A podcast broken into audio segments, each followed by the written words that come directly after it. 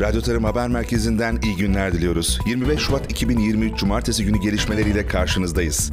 Sivas'ın Gürün ilçesinde 4.7 şiddetinde deprem meydana geldi. Hasar oluşmadığı bildirildi. Depremde hayatını kaybedenlerin sayısı 44.218'e yükseldi. Cumhurbaşkanı Erdoğan, Fransa Cumhurbaşkanı Macron'la görüştü. Görüşmede Kahramanmaraş merkezli depremlerle Türkiye-Fransa ilişkilerine dair konular ele alındı. Erdoğan ayrıca Ukrayna Başbakanı Zelenski ile de görüştü.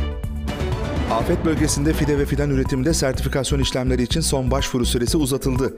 Tarım ve Orman Bakanlığı'nın konuya ilişkin yönetmeliği resmi gazetede yayınlanarak yürürlüğe girdi. Sağlık Bakanı Fahrettin Koca vatandaşlardan Kahramanmaraş'ta valilik ve kaymakamlıklar tarafından açıklama yapılana kadar şebeke suyunun içme suyu olarak kullanılmamasını istedi. Tarım ve Orman Bakanı Vahit Kirişçi depremden etkilenen vatandaşlarımızın ilk aşamada 3 ay süresince ihtiyaç duyacakları un, pirinç, mercimek, ayçiçek yağı, fındık, kuru üzüm ve benzeri gıda maddelerinin Toprak Mahsulleri Ofisi tarafından karşılanacağını söyledi.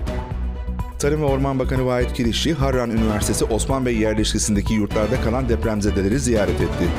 Bakan Kirişçi, Şanlıurfa ziyaretinde yapılan yardımlara ilişkin açıklamalar yaptı. Hayvansal üretimimizi herhangi bir şekilde aksamasın istiyoruz. Bunu destekliyoruz, desteklemeye devam edeceğiz. Bu çerçevede özellikle 13.196 ton hayvan yemi dağıttık değerli arkadaşlar. Bundan ayrı olarak da 1,5 milyar liralık hayvan yemi desteğinde de ayrıca bulunacağımızı belirtmek isterim. Günün gelişmelerini aktardık. Yeni gelişmelerle karşınızda olmak dileğiyle. Hoşçakalın.